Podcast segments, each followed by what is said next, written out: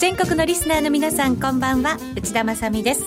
金曜日のこの時間は夜トレをお送りしていきます。今日も夜トレは FX 投資家を応援していきますよ。さあそれでは出演者ご紹介します。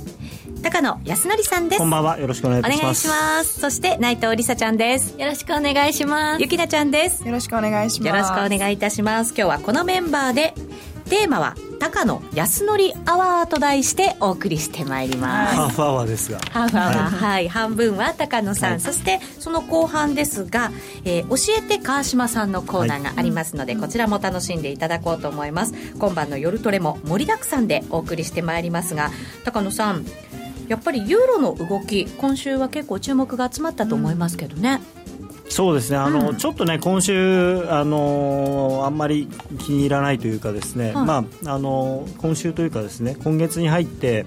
まあ、先々週11月13日、まあ、番組終わってからですけれどもあの例のパリのうん。事件があって、でその後24日の日にはそのトルコ軍が、まあ、ロシア軍機を撃墜と。はい。いう非常に、まあ、その中東情勢というかですねあの辺がこう、まあ、それこそきな臭いというかですね、きな臭いっていうよりはもう実際に火が 火の手がついちゃってるんで。ね始まっちゃってるってはい。感じしますね、でまあ今のところそのパリと同じような規模の事件は出て起きてないですけどなんか世界各国で一応それに関係するんじゃないかというようなことも起きてますし、はいあのーまあその割に株が強いんで非常に僕は不思議な気がしてるんですよね。でそのあたりの分析もこの後のコーナーで、い。やあんまりねこれ分析してもね分かんないんですよねこれはね。難しいですよね、やっぱりね、でもまあ、マーケットがどんなふうに捉えてるのかっていうところは、ちょっと推測していただけると、皆さんね、助かると思います、ツイッターにもですねユーロに関するコメントなどがかなり入っていて、注目度の高さがね、はい。分かりますので、ぜひ、ここは高野さんの力の見せ所ということになると思います。プレッシャーかけますね。ぐ いぐいいきますよ、今日は。久しぶりに登場してきたんで、私も。はいはい、ぐいぐい行かせていただこうと思います。ぜひ皆さんもツイッターや、そして番組ブログでご意見などありましたら、寄せていただけると嬉しいなと思います。さあ、それでは今夜も夜トレ、進めていきましょう。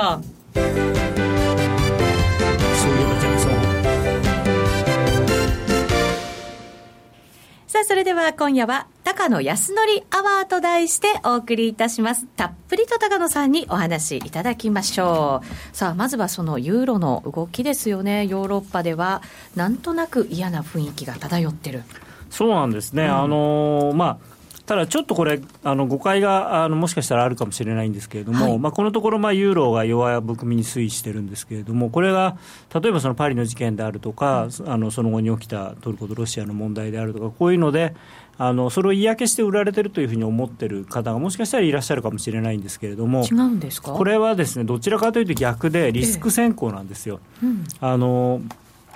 今はあのユーロがなんせ中央あの中銀金利がマイナスということで、まあ、少なくとも日本、アメリカ、えー欧州、それからイギリスといったそのメジャーカレンシーの中で一番金利が低いんですよね。はい。なのでそのいわゆる資金調達通貨になってますから、はい。リスクオンの時には売られてリスクオフの時には買われるっていう通貨なんですね、うん。で今、実際にその株が上がってる時っていうのはユーロドルおあの難聴の時の方が多いですし株が下がるとユーロドル少し戻すというようなことで、だから、あのー基本的にはその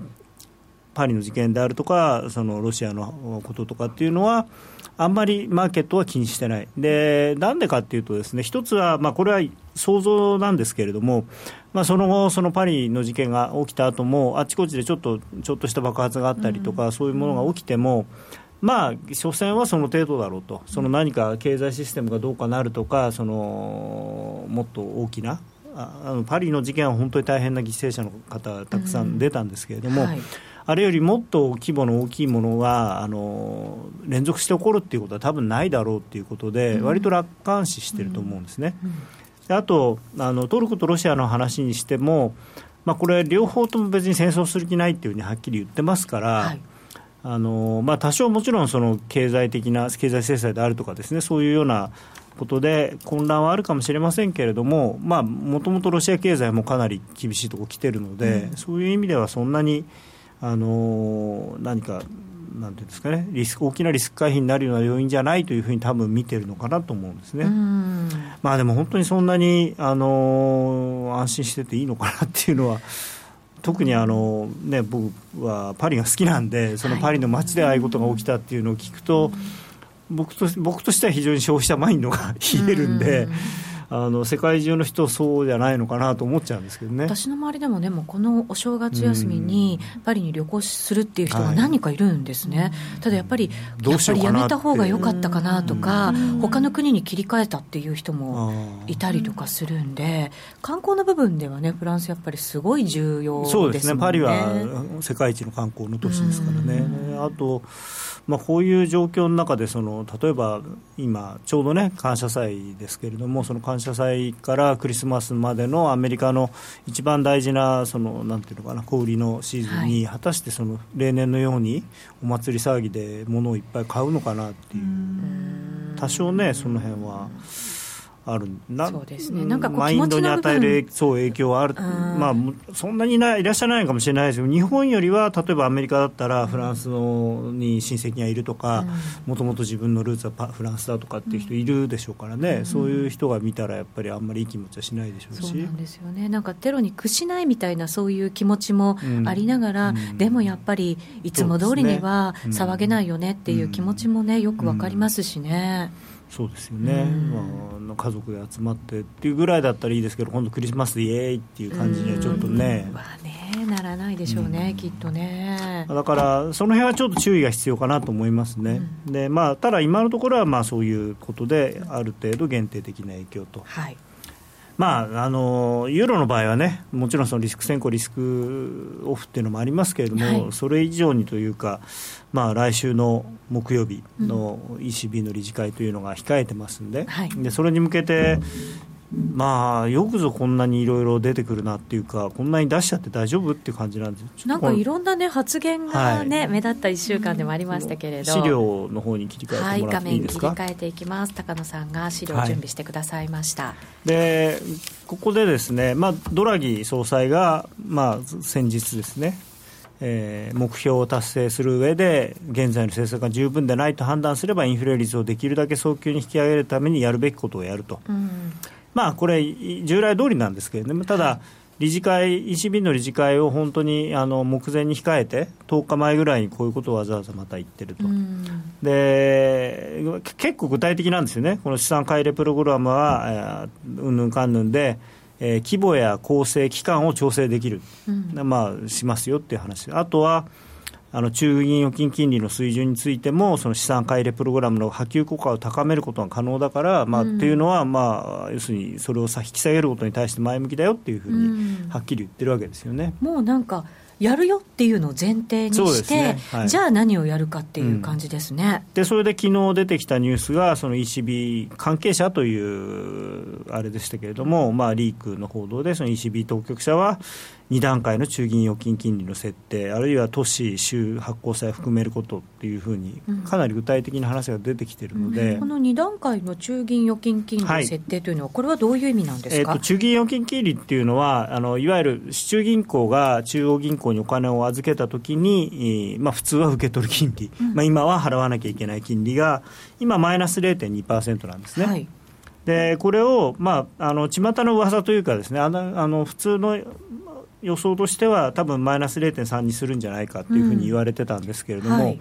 まあ、ここに来てこれだけ言うんだからもしかしたらマイナス0.5とかもっとドラスティックにマイナス0.7とかにするんじゃないかっていうような人もいてそこまでいくと結構なんかインパクトありそうですけどね、まあ、あのお金置いとけないということになりますから、はい。まあ、あのいわゆる準備預金に関するお金は違うんですけどそれ超過準備っていう分に関してお金がかかるんですけど、うん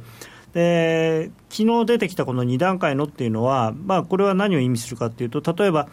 その、まあ、例えばいくらぐらいまでいくらまでだったら、うん、その銀行のまあ規模に応じていくらまでだったらそのマイナス0.2だけど、うん、今度そこ以上になったらマイナス0.7にしますよみたいな。なるほど。そういう2段階なんですね。そういう2段階なんです、うん、まあ、本当のこというと3段階なんですよね、準備預金金利のとこ部分があって超過超過準備のある一定の金額までがあって、その最後と。だからまあこれをやると当然そのなるべくお金を置いておきたくないということで、はい、まあ、そのわざわざ金利払ってまで そうお金置いとくぐらいだったら、まあ、あの本当はその、まあ、いろんなところに金融に貸し出しをするとか、あとは国債を買う他の国の国債買うとかしてくれっていうことなんですけれどもね。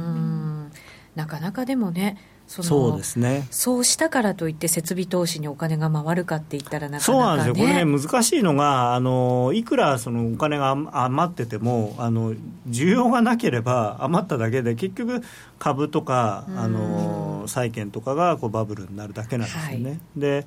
あとはその、まあ、これ、ドラギさんが言ったことの中で、まあ、これはその最後のあの預金金利という話なんですけれども、うん、でそれ以外に出てきたその規模や構成、期間っていうその3つの話があるんですけれども、はい、まあ、規模っていう意味ではですね現在はまああの国債をあ、まあ、規模というか現在は、えー、構成としては国債、うん、まあ、主にドイツの国債、うん、で、えー、規模は月600億ユーロ、うん、で期間は2016年の9月までっていうのが今なんですよね、だからこれをまあそれぞれあの延長あの増やすと。例えばあの規模に関してはこれがまあいくらになるんですかね。900とか、まあ、下手したら1000億ユーロとかっていうことを人もいますけれども、はい、でただそのためにはただでさえもう買う国債があんまりないっていうふうに言われてるんですね、ドイツの、ね、金利もずいぶん下がってきてますもんね。あの日本はねいっぱい国債をあのジャブジャブに出してるんで、まあ、まだそれでも買えるんだけどドイツはあの来年なんかはあの国債を全く新規の国債全く発行しないだ借金一切しませんよっても言っちゃってるんでそうすると買いたくても買うものがない。買うものがない。だからできないんじゃないのっていう声に対していやそんなことないですよっていうんでこの州であるとか都市、まあ、都市って、うん、まあ都市っていう何なんですかね。州州以下の国ところでも出してるんですかね最近、そういったものをもあの買うことができると、まあ、地方債を買うだろうというふうに言われてたんで、まあ、それですよね。きっと ECB だから、はい、いいところをちゃんと選んで買いそうですよね。何でもってわけじゃきっとないですもんね、まあ、何でもじゃないですよね。だからまあドイツを中心にしたところのしかも大都市、まあ、日本もねあの変な話ですけど日本国債より東京都の 債券の方が、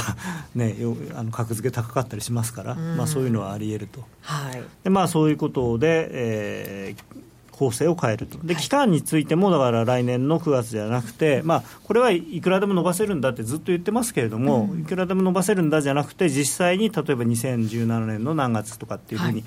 あの伸ばしてくるんだと思うんですね。しっかりじゃあ明記してくると、はい、だからそうするとですねもう本当にフルメニューでただもうすでにこれ言っちゃってるんでこのフルメニュー出てもさっきあのツイッターでどなたか書いてらっしゃいましたけどあのバイズファクトになるんじゃないんですかってい。うような、はい、懸念もあるんですね。はい、だからまあ今言ってた3つの要素が今言ってたよりももっとさらにあの大きいのかもしかしたら、まあ、ドラギさんのことだから、こうなんかヒュッてなんか出してくるのかなっていう期待もあるんですけどね。常にまあサプライズ感はねねドラギさんうまいなと思いますけど。だからまあ、あのいろいろ見方があってあの ECB はこれ以上のユーロ安を望んでないんじゃないかっていうような見方もあるんですけれども、はい、ただあの僕はやっぱりここまで急激にあのアメリカが金利をもしかしたら上げないんじゃないかっていうのもあって、こういう先月、10月のその ECB の理事会で、うん、あのまあ、やるよ、やるよって言って言い出したんじゃないのかっていうような見方もあるんですけど、うん、あのまあ、確かにね、これも少しあったかもしれないんですけれども、今となってみると、あのフォルクスワーゲンの問題っていうのがあるんで、うん僕はやっぱりドイツの製造業とかあのヨーロッパ全体の製造業を守るためにはもう一段のユーロ安が必要だっていうふうに多分思ってるんじゃないかなと思うんですよね。うそうなるとやっぱりプラスアルファなんか出てくるかなと。だからセルオンあバイザルファクトじゃなくて、うん。もう一押しあるんじゃないかと、まあ、ただ、だからといって来年だらだら0.85まで下がるとは思ってませんけど今のところは、はい、そうなんですか、うん、それはなぜにそう一つには、えあのあまあ、その前に FOMC の話しましょうか。しちゃいますかね。はい、両方やった上で、そうですね。アメリカはね、はい、そのクリスマス商戦っていう面では、はい、逆にヨーロッパとは逆にこう期待感が高まってるのかもしれませんけどね。まあ、ねはいはい、あのこれだけ失業率も下がってるんで、みんなお金使うんじゃないかということですけど、ね、時給もね上がってきて。でまあ、イエレンさんはあの来週はいっぱい話するんですけど今週はあんまり話がなくて、うん。今週出てるのでちょっと目立ったところで言うと、まあ、ダドリーさんっていうのがまず一つあって、うん、ダドリーニューヨーク連銀総裁っていうのはニューヨーク総裁になってますねこれね。すみません私は ニューヨーク連銀総裁ですけれども、ね。はい、あのニューヨーク連銀っていうのは非常に特別なあの連銀であのいくつでしたっけ？6つか6つか7つある連銀の中でも、うん、まあ、特権的な地位を持ってるというか。だからコメントもね大きく取り上げられますよね。あのニューヨーク連銀っていうのはあの常に投票権がありますし、うん。っぱり、あの議長、副議長、その次はニューヨーク連銀の総裁だと僕は思ってるんですね。連銀の中では王様みたいな感じです、ね、そうですね、はい。でまあ、そのニューヨーク連銀総裁が、えー、でこれ面白いんですけどね、インフレ率が我々の目標である2%を回復すると、比較的近い将来に確信を持てるようになることを 希望している。回りくどい。そう。なるよなることを予想してるんじゃなくて希望してるんだ微妙で希望ってことはじゃあまだ予想はできないのかとかって。えー、これ希望ってだってねなんかあのドラマ、フジテレビの、あって言っちゃうよ、なんそのテレビ局のドラマに出れたらいいなと希望してますっていうのは、まだ、じゃあちょっともうちょっと頑張んなきゃねっていう感じですよね、だか。らね、その辺はよく分かんないんだけど、そうか、うん、まあでも短期金利の引き上げ検討し始めることはできるって、まあ、検討はしてるんですけどね、まあ、一応これは、ただ、マーケットはこの言葉を前向きに捉えた、うん、一応、その12月にやっぱりやるんだろうっていうふうに捉えた。はい、ただダドリーさんはハト派とか言われる人、タカ派って言われる人、どっち寄りなんですか？どっちかってハト派ですね。ハト派、弱気派なんですね。あのっていうか慎重ですね。やっぱり執行部なんで。あのイエレンさんもそうだしあのスタフィッシャーさんもそうだしあのやっぱりどうしても執行部ってかなあのなんていうのかな何か動き出す時に関しては慎重になるじゃないですか、はい、周りはね無責任なこと言えるんですけど。だから希望しているぐらいな感じなんでしょうけど、ただねこれはまだね、まあ、一応前向きな話だったんですけど、そのその後に出てきたこのタルーロさんっていうこの人はまあ FRB の理事なんで、はい、彼もまあ執行部というかあの、国会でいうと政府側の人なんですよね、はい、で彼がその、まあ、インフレの見通しは依然として不透明と。雇用の改善が続いているが、インフレ目標を達成しておらず、FRB が設定した目標から程遠いという。これはかなりなんか弱い発言ですね。インフレの兆候を待つ方がいいかもしれない。待つ方がいいかもしれないって言ってるんですよ。ってことは、じゃあ利上げしない方がいいんじゃないかって言ってるのと同じです、ね、しかも、その政策行動は意図せぬ結果をもたらす可能性がある。だから、うん、あのいやいや、0.25%ぐらいだから別にね、そのなんや大して意味はないんですよって言ってやっても、え？っていうような、そのこれ、意図せぬ結果ってことはマイナスのってことですよね、ネガティブな効果を起こしてしまうかも、はい、で最後に私を含め、ね、利上げを待った方がいいと考える委員もいるって、だからそのみんながみんなね、もう利上げ、利上げって言ってるっていう雰囲気に報道がされてるんで、ん。なことはないよと。だまあこれはね、どっちかっていうと、その万が一、あのやれなかった時に、すごいサプライズにならないために、まあ、種まいてるのかなっていう気はするんですけど、えー、ちょっとね、これ、最近なかったこの利上げに、あの割とはっきり後ろ向きなコメント、そうですね、もうだって、利上げは12月するだろうっていうね、うん、もうする前提でしたからね。だってダンディールとか書いてありますからね、もうだからそれは決まったことだって。うんだか。ら結構ね、もしかしたら、だからこのダドリさんの話も僕から見ると、あれ？っていう感じではあるんですよ。だからあの必ずしもやらないかなと。これあのパリのテロ問題であるとか、そういうことが出てきたから、またなんとなくちょっと躊躇してるってことはあるんですか、まあ、だからインフレっていうことに、まあ、あとやっぱりドル高の問題もあると思うんですよ、これで、あのまあ、いろんな意味があって、あのナチュラルに、うん、あのあ何これ、ファイヤーフォックス？ナチュラルにこうユーロ安、だからドル高になってしまってるので。うんはい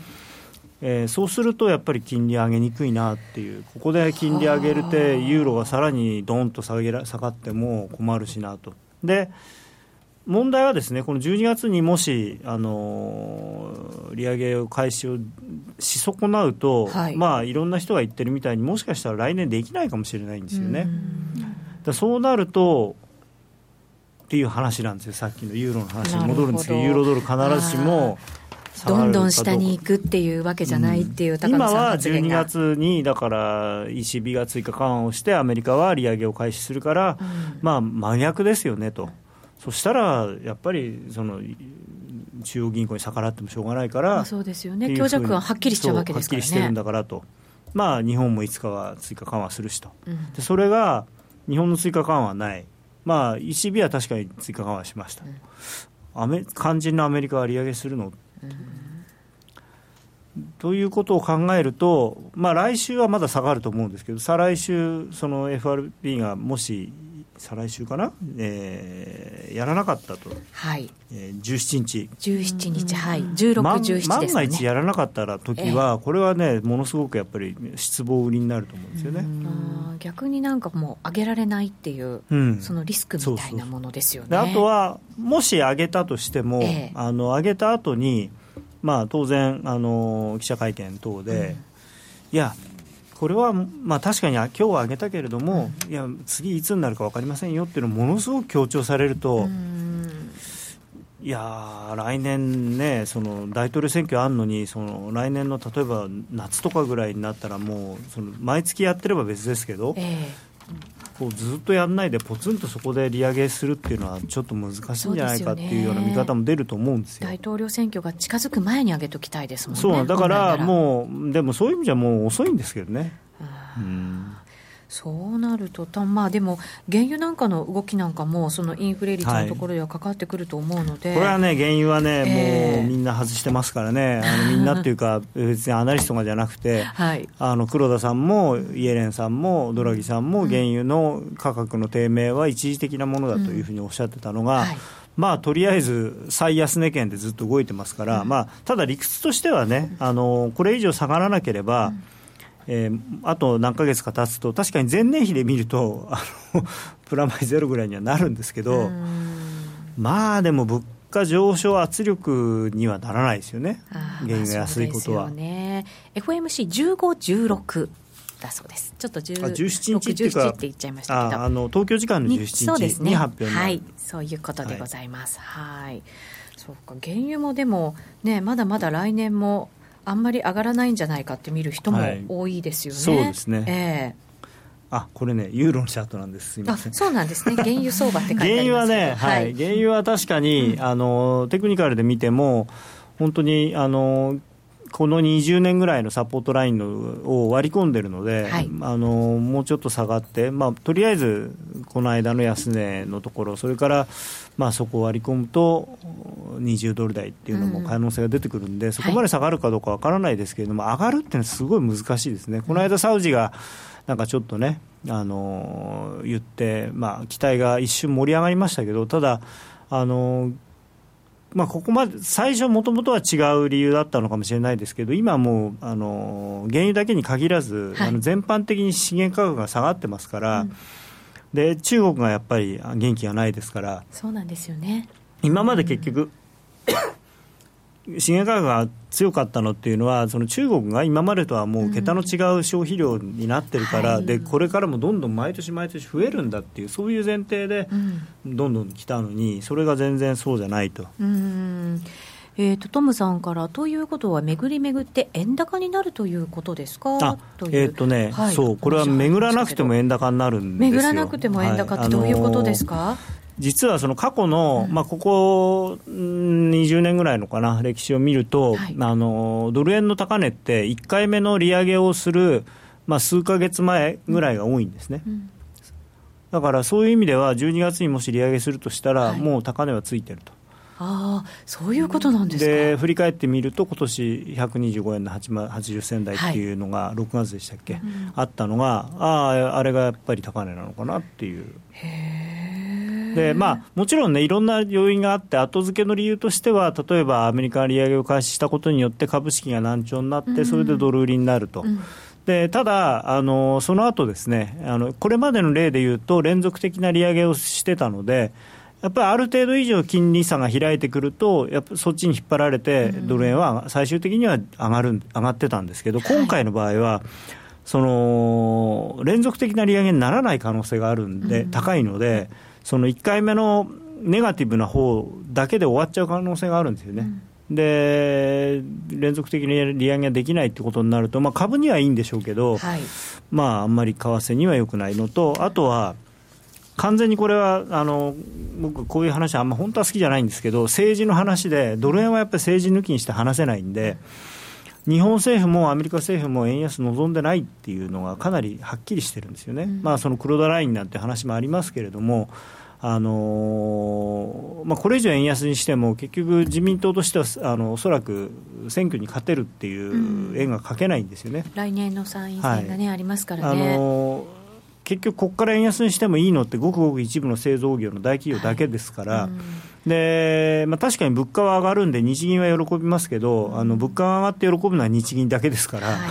またね、地方の方々なんかにそう考えると、あの日本が望んでない、アメリカも TPP の問題とかもあるんで、はい、でただでさえあの業界団体うるさいですから、これ以上またドル高になって、うん、そういうところが輸出が厳しくなると、もっとその。TPP に対する、あのなんていうかな、ネガティブなインパクトが出てくる、まあ、大統領選挙次第ですけどね、うん、もうあのヒラリーさんなんか TPP やめちゃうみたいなこと言ってますから。はい、はい、そうですねさてさて、ユーロなどの、えーと、はい、チャートも準備いただいてますので、あこれ、はい、はい、この後ですね、ね。はい。えーとおしえーと、教えて川島さんのコーナーがあって、はい、高野康則の今夜はどっちのコーナーと続きますので、うん、そのあたりでまた分析、まあ、これい、つもご覧に入れてるチャートなんですけどね。ねはい、では一旦 CM です。CD 金井さやかの90日で仕上げる TOEIC テストステップバイステップコーチング好評発売中500分にも及ぶ音声ファイルとボリュームたっぷりの PDF ファイルを1枚に収納。しっかり確実にテストに向けた指導を受けることができます。お値段は税込5400円。送料が別途かかります。お申し込みお問い合わせはパソコンスマートフォンからラジオ日経ネットショップサウンロードまでどうぞ。ラジオ日経ポッドキャスト。過去に放送した番組の一部やポッドキャスト限定の番組を iPod などの MP3 プレイヤーでいつでもどこでもお聞きいただけます。詳しくはラジオ日経ホームページの右上にあるポッドキャストのアイコンからアクセス。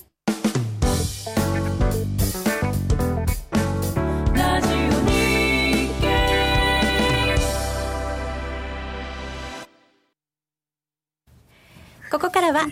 えて川島さんのコーナーです。為替王子が教える卵っていいですね。卵王子。はい、為替王子が教える真の負けないトレーダーとは？と題してお送りします。はい、川島さんよろしくお願いいたします。さて、今回はですね、ミンタメの中に、破産の確率を計算するページが出来上がったというふうに聞いたので、それをちょっと見せていただこうかななんて思ってるんですけど、多分ですね、まあ、サイトにも上がってると思うんですが、はい。えー、URL クリックしていただくとですね、うん、あのまあ簡単に言うとですねあなたどれぐらいの確率で破産しますかというのがズバッと出るトレードを あなたの今やってるトレードをずっとやっていったら、はい。うんうん、こんな確率で破産しちゃいますよ。そうです。例えば90%で確率で破産しますよ。怖い。それなんか言い方があれですね。破産っていうも言葉が。10%の確率で生き延びますよの方がいい。あ言い方としては。生存逆ですからね。生存確率。生存確率。ちょっと息も絶え絶えな感じになってくるじゃないですか。サバイバルです、ね、そうか。破産する確率、うんえそれを計算するには、はい、一体どんなものを入れて計算することができるんですか？そうですね。これ、えー、あのこれは皆さんの協力が必要です。はい。何でしょうか？ちょうどもう11月も終わりの方でそうですよ、えー、もう12月になります。迎えてますんで、はい、あの皆さんそろそろやることがあるだろうと。きっと夜トレを聞いてる人は儲かってるから、うん、年末調整があるだろうあいうこと確定申告。ですね、うん、負けてても確定申告。まあね。そうそうそう。しなくちゃね、はい、そうそうそう。ということで12月まあ本来は12月だと思うんですけど、はい、あの1回取引のまあ今年勝ったか負けたかというのを皆さん見ると思うんですよ、はい。でそれの時に 金額だけじゃなくて見たくない人もいますけどね。あの見てくださいねって、うん、金額だけじゃなくて取引履歴を見てもらおうと。いうのが今日私のお題です。そうなんだ、うん、履歴も見た方がいいですか？はい。大体なんとなく分かってるんですけどね。そうそれをね確実に見ていただきたいということでで破産の確率をご覧になっていただいている方はあの6つ項目があると思うんですけど、はい、えー、まず資金、うん、で2番目が、えー、破産基準額、うん、で、えー、3番目が1回目の1回の投資金額。これ比率ですね、はい、あ比率、うん、で4番目が勝率、勝率はい。で5番目が利益平均、うん、6番目が損失平均ということで、はい、えー、皆さん今年のトレードを振り返って取引履歴履歴を見て、これを埋めてほしいんですよ。自分でね、最初からいくとまず資金。はい100万円で始めました、うん、えー、200万円です。皆さん資金があると思うので、はい、それをまず明確にしましょう。はい、これスマホでできるんですよね。そうですね。スマホでも、はい、えー、パソコンでもできます、はい、まあ、スマホ用に作ったんでスマホにちょうどサイズは合ってるんですけど。なるほど、はい、仮にじゃあ100万円としましょうか。はい、はい、で100万円が資金です、うん、えー、皆さんあの2人がやった時は500万円でしたね、デモトレの時は、うん、で破産の基準値。はい、これぐらいまでいったら破産だろうと。みんなゼロだと思うんですけど大体100万円だったら10万円ぐらいまでいったら、うん。10万円から100万円戻すの相当大変なので。まあデモトレで90万円から戻そうとした人は いたとかいないとか。まあギリギリ500万円だって50万円とか、うん、あのまあ、大体それぐらいまでいったら破産だろう。というところ基準を、うん、えー、設定します、はい、でここからが結構重要で皆さんのそのポイントは取引履歴からまず全部何全部で何トレードしたか。例えば100回トレードしたら100、でそのうちに何回勝ったか何回負けたか、っていうので勝率が出ますよね、なので今年100トレードしたうち60回勝った、はい、勝率60%、うん、プロ野球選手だったら30%勝てば3割バッター。だから30%、っていう形で皆さんの勝率をまず出してほしい、はい、これで結構衝撃的な数字出ますんで。私今、うんちょっと結構やってみたんですよ、うん、自分の振り返って。あこっそりもやったんですか？ちょっと今川島さんが喋ってくれてる間に、それ後で聞きますから。いややばいやばいやばい。これちゃんと計算しないとダメですよね。今ちょっとざっくり入れたんで。ここまでは多分皆さんできると思うんですよ、はい、でなんとなく勝率もうん俺40%かなとか、うん、大体50%以下だと思うんですけど あのあとはちょくちょくちょこちょこあのコツコツドカンの人はあの勝率勝率はいいんですよ、あの利確早くて損切りが5倍ぐらい負けてるとかっていう人、私も当時そうだったんですけど、はい、それだと勝率は高くなるんですけど、ここからが重要であのリスクリワードっていう言い方も言うんですけど平均利益と平均損失を出すんですね、はい、これどうやって出すかっていうとプラスとマイナスを分けてください、うん、先ほどの100トレードあって60トレード勝ってる40トレード負けてるんだったら60トレード勝ってる方の60トレードで合計いくら勝ったか、うん、プラス20万円プラス30万円とか、うん、そしたらその30万円を60トレードで割るんですよ。なるほどなるほど、うん。はい、そうすると1回のトレードの平均利益が出ると思います。あの、はい、儲かった時の平均で,、儲かった時はい、で今度逆に平均損失も出してください、はい、これをやるとですねあ負けてる時のが多いんだなとか、うん、勝ってる時のが多いんだなっていうのが分かります、はい、でこれを単純に、あのー、勝ち平均割る負け平均をしたのがリスクリワード比率って言って、うん、これがプラスだったら要するに勝ってる時は2万円勝ってます。負けてる時は1万円勝ってます。っていうと1分の2なので2なんですよね、うん、そうするとこれずっとやり続ければあなたプラスになりますよということなんですけど、うん、この比率を出してもらいたいんですけど、はい、この、まあ、破産の確率で、えー、みんなの外為で見てもらうとそれを今全部自分で入れるとどれぐらいのパーセントで破産するかとい。うのが分かります、はい、はい、ツイッターにも怖くてできない、うん、私も怖いですよ。もう一つポイントがあってですね、えー、これはまあ振り返るだけで十分皆さんにとってプラスになるんですけれども、あのさらに1回の投資率、はい、うん、投資率？そう。これは資金管理の話にもつながるんですけど、例えば100万円私持ってます、うん、1回の投資に5万円使います、うん、そうそうすると5%ですよね、比率として。それがいや結構もう自信があるんで50%いきますと、毎回50%いきますと。いう人は証拠金の金額でいいんですかね？そうですね。はい。の金額で大丈夫です。でそれで全50%やる人はすぐ破産しますよね。そうですよね、うん、勝率80%だって破産する。なんでかっていうと2回連続で負けたらゼロになっちゃうからそうなんですよね。なので意外とこの1回の投資金額っていうのが重要だったりします、うん、うん、というところでまずこれやり方です。やり方はい、はい、なのでこう取引履歴から見て、えー、自分の勝率勝ち平均負け平均っていうのをできたら、えー、今度はこの破産の確率に入れてみようというところです、はい、でじゃあ具体的に一例やってみたいと思います、はい、まずはですね、えーと、資金100100 100万円、えー、破産は10万円としましょう、うん、で、えー、お手本としてはやっぱり5%ぐらい、うん、1回の投資に対して5%ぐらいに、ね、それぐらいが理想なんですかね？どうなんですか、いやこれはね、まあ、資金の量によりますね。量による、うん確かに10万円とかだったらね、うん、5%で取引できないですからね。確かに、はい、で、うん、勝率はちょっと低めで30%に設定してみたいと思います、はい、はい、で、えー、勝ち平均が例えば3万円、うん、えー、負け平均が1万円とした場合の、はい、えー、計算すると、えー、答えは2%ぐらいになります。じゃあいいじゃないですか、うん、そうですね、これ結局損傷利大になってるんで、1万円負けて3万円勝つ、うん、ただ勝率は30%なんですよ、うん、ちょっと不思議な感じ、ね、実はすると思うんですよ、なのでここのいかに勝ち平均の金額を上げるかもしくは負け平均の金額を下げるか、はい、っていうことがうまくいくと、うん、勝率じゃなくて戦えるトレーダーになる、はあ、なるほどね、はい、したいです勝ちたいですか？勝ちたいです。これちなみにさっき言ったあの1回の投資金額を5%じゃなくて10%に変えると、うんはい、あの実は破産の確率が42%になります、うん、えー、そんなに上がっちゃうんだ。半分ぐらい破産しちゃうってことです、うん、つまり100万円で1回10万円投資してると、そうすると何回まあ4回5回あの勝率30%なんで4回5回連続で負けちゃったりするんですよ、はいだけど、えー、そうやっていくので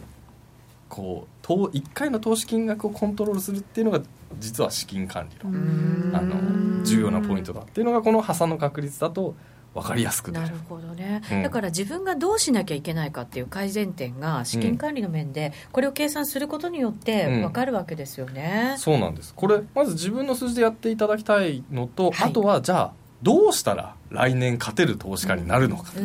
いうところでちょっと自分で変えてったらいいと思う。そうですね。ここの数字を改善したらそうこんなに変わるんだ、うん。うん、勝率を上げるのか平均損失を下げるのか、はい、1回の投資金額を下げるのか、うん、とかっていうところでコントロールをするとこれはもう今日はあのどちらかというと皆さんがやってもらわないと、はい、あの川島の話聞いてふんふんって言ってもあんまり意味がない、うん、あの実際にやってみると。やっぱり年末だからね。自分でしっかりそれを自覚するっていうね、うん、そういうシステムをこう役に立てていただきたいなと思いますね。錬金クラブさんから判定、あなたは FX に向いていませんとか困る、そういうのも入れといた方がよかったかもしれない。あのパーセンテージじゃなくてね。パーセンテージとともにねそう絵とかこういうやられた。ねそうか。それからあと、うん、ここを改善した方がいいですよアドバイス的なやつとかだ。それはね、えー、あの人によるんですよ、うん、そうなんだ、うん、本当にコツコツやって、勝率高くて、利益とあの損失はもうちょっと利益が多いぐらいの方がいい人もいるし、あのそれは自分にむしろ合ったトレードに変えてってもらいたい。そうなんだ。自分でねちゃんとそれを考えなきゃいけないと、そうなんです。まあただね一番コントロールできるの何かっていうと、はい、1回にいくらかけるからですよ。それは何の努力も必要ない、うん、決めるだけですもんね自分で。でそれ守るだけですから。その勝率上げようとか、あの利食いを損切りよりも大きくしようっていうのは、まあ、もちろん勝率上げるっていうのが一番難しいですし、あと利食いを大きく損切りを小さくっていうのは、まあ、もちろんある程度はコントロールできますけれども、なかなかね、損切りは早くしても、利食いがなかなか伸ばせるかっていうと、うん、そこもね、あの、ね、入り口が悪かったらいつまでたっても伸びないし、ただ、いくらかけるかっていうのはね、はい、何の努力も、何の考える時間も必要なく決められるんで、でね、変えればいいだけですから、ね、そこはぜひ。確かにそして待望のウッチの結果を聞きましょうか。ゆきなちゃんのとかやらなくていいですか？いやゆきさんのすごい興味あります。ゆきなちゃんのからじゃあ行こうか。そうですよ。そっちから行きましょうよ、ゆきなちゃんのは、えー、と資金100万円破産50万円はまあちょっと変えずに、あの1回の投資金額デモトレードの時大体どれぐらいでした？50万円から100万円でした。ってことは500万円だったから10%ぐらい。10%ぐらい、うん、10%じゃしますね、うん、で勝率はどれぐらいでした？5万円マイナスになって20万円リグっていう勝率は？勝率は40%ぐらいですか、ね、でも結構高いね、うん、40%優秀だから。で でさっきの、あのー、20万円買って5万円負けるっていうのは、はい。えー、リスクリワードでいうと、まあ、平均利益4対1なんですよね、うん。うん、でこれで計算してみるとなんと破産の確率0.01%すごい。抜群です。やったー。そんなにあそんなに。完璧ですね。あれでもね多分ね1回500万で50万とかじゃなかった気がしますけどね。最初の方はもっともっとかけてた。ん じゃないかな維持率が99%とかだったそうそうそう。でこれが多分1回の金額をあの30%とかに、うんはい、あのなってたと思うのでそうすると20%ぐらいになります。破産の確率が。50%ぐらい言ってたかもしれない一時期？一時期最初は。だってまああのなんかね3人の合言葉はフルレバーみたいな。そうでしたもんね。どんどん入れてました詐欺って感じしましたけど、はい、コメントで維持率14万パーセント超えてるんで、うん、破産の確率も儲かる確率もほぼゼロ。それはねあのーせっかくやおやりになるんであればもう少し維持率を下げるというかポジションを大きくしないと、あの破産確率ゼロなのは非常にいいことだと思うんですけど、儲かる確率はゼロだと資金効率も考えなきゃいけない、ね、何のためにやってるのかっていう、せっかくのだってすごい金額入ってるんで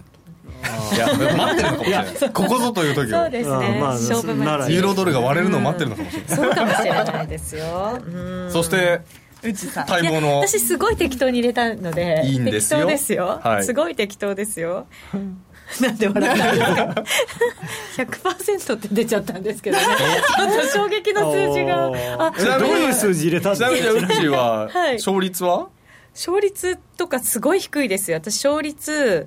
えっ、ー、と40%で入れましたけど。はい入れました。ででもあれなんですよ。えっ、ー、と勝つ方が1だとすると、負ける方が2とかになっちゃうので、はい、それがやっぱりいけないんですよね。それはもう、でも正直な、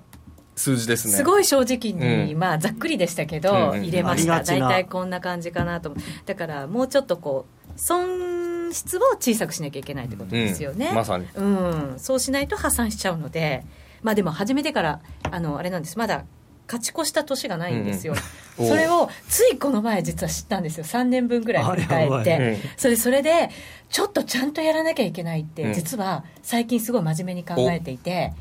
そこをね、そうそう、真面目に FX。まさに真面目に FX で、これがだから来年の目標というか、そうなんですよ。ちなみに、うっちの今ので、勝率80%だと、あの、1%台になります。80%、うん。まあ、勝率をだからほぼ負けないってことですよ80%ってことは無理ですよね。っていうことはやっぱり、あの反対のあれだったらね、損失とか、ね、だから本当にちゃんと損を小さく利益を大きくっていうふうに変えていかなきゃいけない、うんはい、それも見えたので、うん、はい、また来年頑張りたいなと思います。ぜひ皆さんも頑張っていただきたいと思います。やってみてください。はい。で川島さんなんかセミナーがあるとか、うん、はい、はい、そうですね、あのー、今 FX プライムさんで、えー、初心者向けセミナーをやらせていただいてます、はい、えー、今度は12月8日かな？12月8日。はい。8日の、えー、平日なんですけど、うん、えー、14時から、はい、えー、初心者向けにやっておりますので、はい、えー、初心者の方にはものすごい分かりやすいと大好評です。はい大好評です、はい、えネットセミナー？あオンオフラインです。あの会場で渋谷でやってます。そうなんです、ね、すみません今ねあのご本人に言っていただいて申し訳なかったんですけど、はい、あの本当に あの好評いただいておりまして、はい、そうなんですね、はい、本人が言うとなんとなくね、はい、なんかね。嘘っぽいですね。またまたっていう。そうそうそうなんです、ね、いやあのやっぱりちょっと思ったのが、あのやっぱ初心者向けは勝てねえなと思いましたね。ああ、上手。ね、やっぱり、そうなんですね。そこそこか、そこそこわかんないの？っていう。だってプロですもんね。ずっとプロでやってきて。そう、もうなんかね、そのどこがわからないかが実は分かってなかった。だから FX をそうその川島さんの話とか聞いて実際に少しやり出すと多分、うん、その人の悩みは分かるんですけど、その最初がね、うん、分かんなかった。なるほど。ど、はい、ぜひ皆さんもなので川島さんのセミナー参加してみてはいかがでしょうか、はい、えっと、詳しくはじゃあ FX プライム by GMO の、はい、はい、ホームページご覧い。ただきたいと思います、ご参加ください。えそれではここでお知らせです。相場が大きく動き始めた今だからこそ FX にチャレンジしてみませんか？FX プライム by GMO では多彩な FX 商品を提供しています。自由に取引できるスタンダードな FX なら選べる外貨を、ストラテジーを選んだり作ったり、システムトレードをするなら選べるミラートレーダーとちょいトレ FX、そして値動きが小さくても取引チャンスがあるバイナリーオプションの選べる外為オプション。自分の投資スタイルに合った FX を選べます。FX を始めるなら FX プライム by GMO をご利用ください。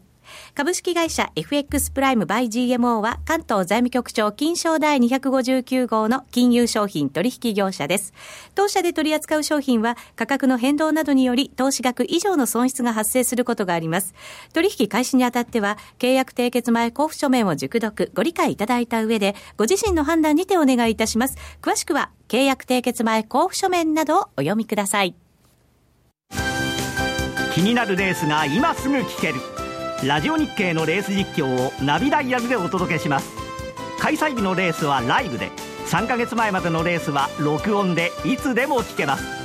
電話番号は0570-008460 0570-008460 0570を走ろうと覚えてください。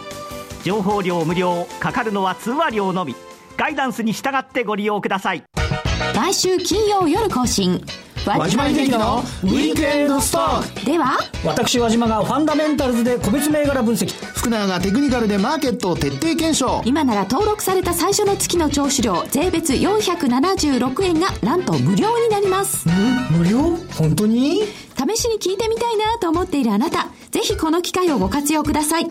無料キャンペーンの詳細は和島秀樹のウィークエンドストックウェブサイトをご覧ください。当たったら褒めてね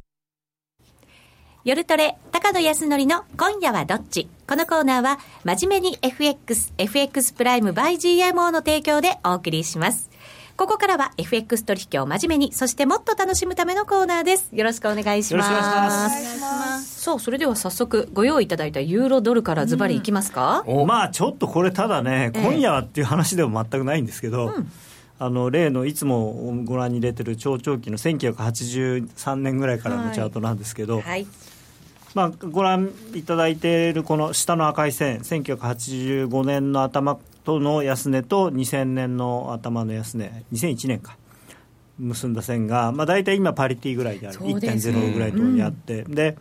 まあ、この少しね、あのー1.04の半ばで止まって、えー、戻った時にもうパリティなんかいかないんじゃないのってみんなに言われてたんですけど、うん、いやこれ1000トライしないで上がったら中途半端だから嫌だなってずっと心配してたんですけど、はい、まあマリオ君が僕の声を聞いてくれて、えー、ね、なんかまた高野はすぐそうやって希望的観測を予想と一緒にして言うと怒られますけどまあまああの今の感じだとやっぱりこの間の安値をとりあえず1回ブレイクするんじゃないかなと僕は思ってます、でまあもちろんきっかけは追加緩和と、はい、プラス、えー、その後に FOMC が利上げをするだろうということもあっていくんですけど、ただ、さっきも言ったように、その FOMC が利上げをしてもしなくても、あのしたとしても、今年のそのドル円でいうと125円の8丸は超えないんじゃないかなと思ってるのと、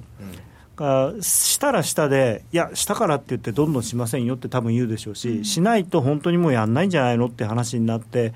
だからもうドルはドル円ではもう高値打ったんじゃないかなと思ってるのと、まあ、もしかしたらもう一回あのダブルトップつけに行くかもしれないですけれども、その程度だと思うのと、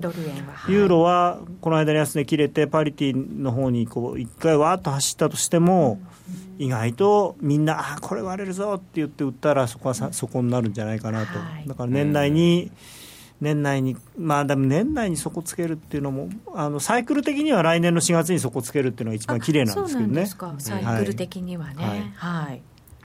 まあ、だから来年の第一四半期、1月なのか2月なのか、どっかで、まあ、もしかしたらだから、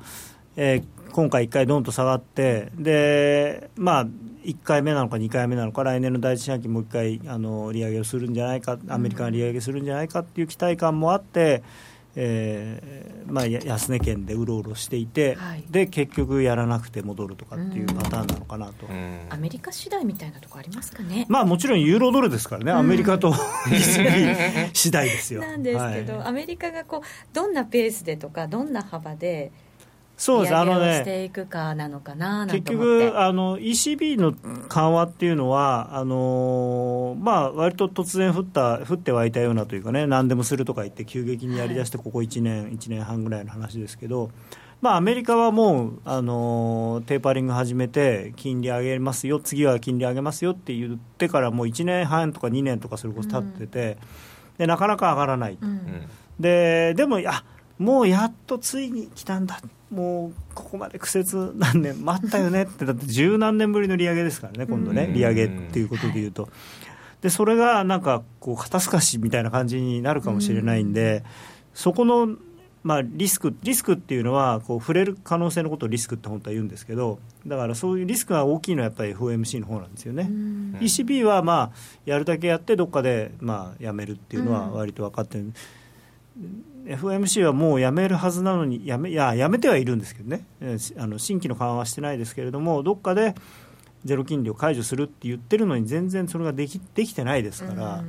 そうすると逆になんかこう、悪い方のリスク、ね、そうですね、だってあのある意味あの、FOMC はの金利の引き上げっていうのは、もう100%以上織り込まれちゃってるんで。うん。はい確かにそうですね、はい、その後だからイエレンさんがどんな発言をしてくるのか。それで、あのー、まあ、来週の予定のところで、はい、ちょうどさっきもね、あのツイッターでも書いてくださった方いましたけど、来週はね、なんかちょっとすごいんですよね、水曜日の日に、はい。えー、イエレンさんの講演が2回、えー、東京時間の、えー、夜10時半ぐらいと2時半ぐらいにうん、2回もやるんですか、まあ、これ違うところでやるんですけどね、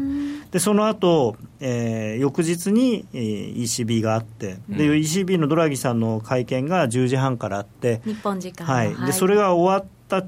か終わらないかの、うん、えー、日本時間の真夜中0時からイエレンさんが今度議会証言をすると。はいいうことで、かなりここはバタバタしそうかな、うん、まあ、バタバタするしてもな、ちょっと怖いですけどね、薄いんでも、マーケット。そうですよね、感謝祭終わると、結構皆さんね、そうそう、あこれ、最初に言わなきゃいけなかったんだけど、うん、あの感謝祭ね、あのちょうど昨日が感謝祭で、それからあの来月25日クリスマスがあってアメリカ人にとってこの1か月っていうのはあの家族と過ごす期間。もう家族あの国に帰って家族ととか親戚とかもみんなでそれこそ七面鳥食べて、でまあ、それは昨日今日やってるんだけれどもじゃあそれでもうまたじゃあリフレッシュして仕事しようっていうふうに日本人ならそうなるんだけど、うん、彼らはそうならなくてあもう年末だからいいよ。大クリスマスイベントが待ってますもんね。あまあそうですよ、ね、だからもう仕事やる気ない、でもう一つ金融業界のあのいろんな都合で言うと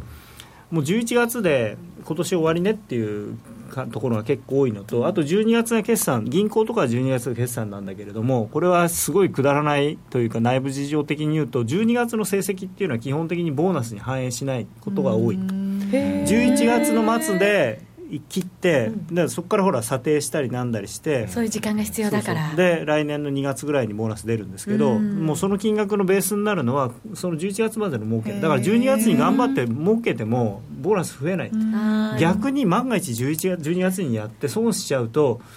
さすがにそれはボーナスにちゃんと影響しちゃうから。いい方は評価されないのに悪い方だけプラスされちゃうんだ。そういう時に仕事しないんですよアメリカ人は。当然。まあそうですよね。じゃあ12月っていうのは結構えっ、とねもう普通はあんまり動かない。ただ怖いのはそうすると何が起こるかっていうとあの例えばこうこうこういうディーリングルームがこの人数だとすると、はい、このうちの僕と例えば川島さんとはお休みってなって、うん、でじゃああと頼んだよって言ってどちらかというとこう若い人とかまだあんまりベテランじゃない人が残ってるケースが多いから、うん、なんか不測の事態がすごいでっかいニュースとか出て、相場がわーっと動き出すともうパニックってわけわかんなくなっちゃう人がいっぱい残ってるんで,、女子3人でもうどうしたらいいかわからないみたいなとりあえずっちゃえそうですよねもうやめやめようやめようみたいなそうそうなりがちなんですよだからボラティリティがあの普段は小さいんだけど、何かことがあると途端にビョンと大きくなるっていうそういう危険性はあるんですよね。トムさんからでドル円は12月は意外によく動いていますよね。そうですね、うん、あのまあなぜかって一つは日本人12月関係ないじゃないですか、うん、あんまり。あの、まあ、もちろん師走で忙しいとかいうのはありますけど。年末年始のお正月休みだけですか、ね、そうあの年度末でもないし、うん、だからそういうなんていうの？あの数字動かしちゃいけない。って3月の、ね、後半ってすごくあるんですけど銀行なんかでも、はい、もうもう数字動かすなみたいな、うん、そういうのもないし。あの別に休むわけでもないし。だから円っていうのはちょっとそういう意味では特殊かもしれないですね。そうなんですね。えー、錬金クラブさんからでアメリカ次第だけどそのアメリカは中国次第という中国の経済指標も火曜日、ね、中国ね来週いっぱいありますね、ね、はい。あのでも中国はね難しいですね。これどう今そのもちろんその経済自体の問題もありますけれども、はいあの結構アメリカとね露骨にこう安全保障の問題で対立が始まってしまったんで、ね、これがまたなんてエスカレートすると経済制裁とかそういう話にまたなるかもしれないんで、うんはい、そういうことを考えると来年見てもあんまりねアメリカにとってそれも僕がもしジャネットだったら気にしますよね。これ大丈夫かなと。あ中国なんか、いやだってね戦艦戦艦っていうか巡洋艦も行ったり飛行機飛ばしたりとかしてやってるわけじゃないですか、いやいやいやこれ大丈夫かなと。金融政策をねどういうふうに結びつけるかなんですけど、まあでもねとてもじゃないけどそのインフレが更新してっていうような感じには結びつく話じゃない。やっぱりリスク回避の話ですからね、まあでもそういう意味では来週は結構経済指標なんかも発表はされるので、まあ、されるんですけど、でもやっぱり来週はもうひたすら ECB が何を出してくるのかと、あとはイエレンさんがその再来ささささ来週？の、再来週って言います再来週の次の週の、うん、あれ、来週雇用統計じゃないんでしたっけ？来週雇用統計もありますね、はい、そうなんです今ねそれに持っていこうと思ってるのに全然あんまりいいのかな考えなくてと思ってたんですもうでもね雇用統計はね、うん、そんなに変な数字出ないですよ多分。ね、前回良かったです、あもうだから今月悪くても別にまた来月いいでしょっていう話になるんで、だからそれよりはそのイエレンさんの覚悟がどのぐらいあるのかとかね。これでまた中途半端な発言、イエレンさんしたら、ちょっとなんか嫌な感じしますけど、ね、そうですね、だからあのダドリさんみたいに、と希望しますみたいなね、でも前回のイエレンさんは結構強い発言ね、うん、ただね、あれもだから僕は本音じゃないと思ってるんですよね、議長っていう立場でしょうがなくて言ってるっていう、だから、ここでちょっと弱気ながこう少しこう出てきてるところに、だそうなると雇用統計大事になるかもしれないですね、ちょっと弱気なところに弱い雇用統計が出ると、あれ？って。いろんなイエレンさんの発言も終えて、はい、ECB も終えての金曜日ですから、高野さんのここの番組の解説がすごいね、重要になってきますあの来週はあの金利に関しては、多分柳沢が吠えると思います。さあ、まもなく時間になってまいりましたので、それでは高野さん、今夜はどっち？いやまあユーロを売るしかないですよね、もうこうなったら。ユーロドル、ちなみにもう下がってますよ、1.06割ってますね。はい、本当？まあまあ昨日もちょっと一瞬割りかかってまた戻ったりとかしてたんで、うん、まあどさくさ紛れにもう少し下がるかもしれない。ただちょっと怖いのは今日もねだから半休みたいな感じなんでアメリカももうすぐ終わりですからね、うん、注意しながらトレードしていただきたいと思います。でもユーロを買う手はないですね、高野康則の今夜はどっち？このコーナーは真面目に FX FX プライム by GMO の提供でお送りいたしました。この後もユーストリームで延長戦がありますのでぜひご覧いただける方はユーストリームでご覧いただきたいと思います。それではラジオの前の皆さんとはそろそろお別れのお時間です。それでは皆さん良い週末を。さようなら。さようなら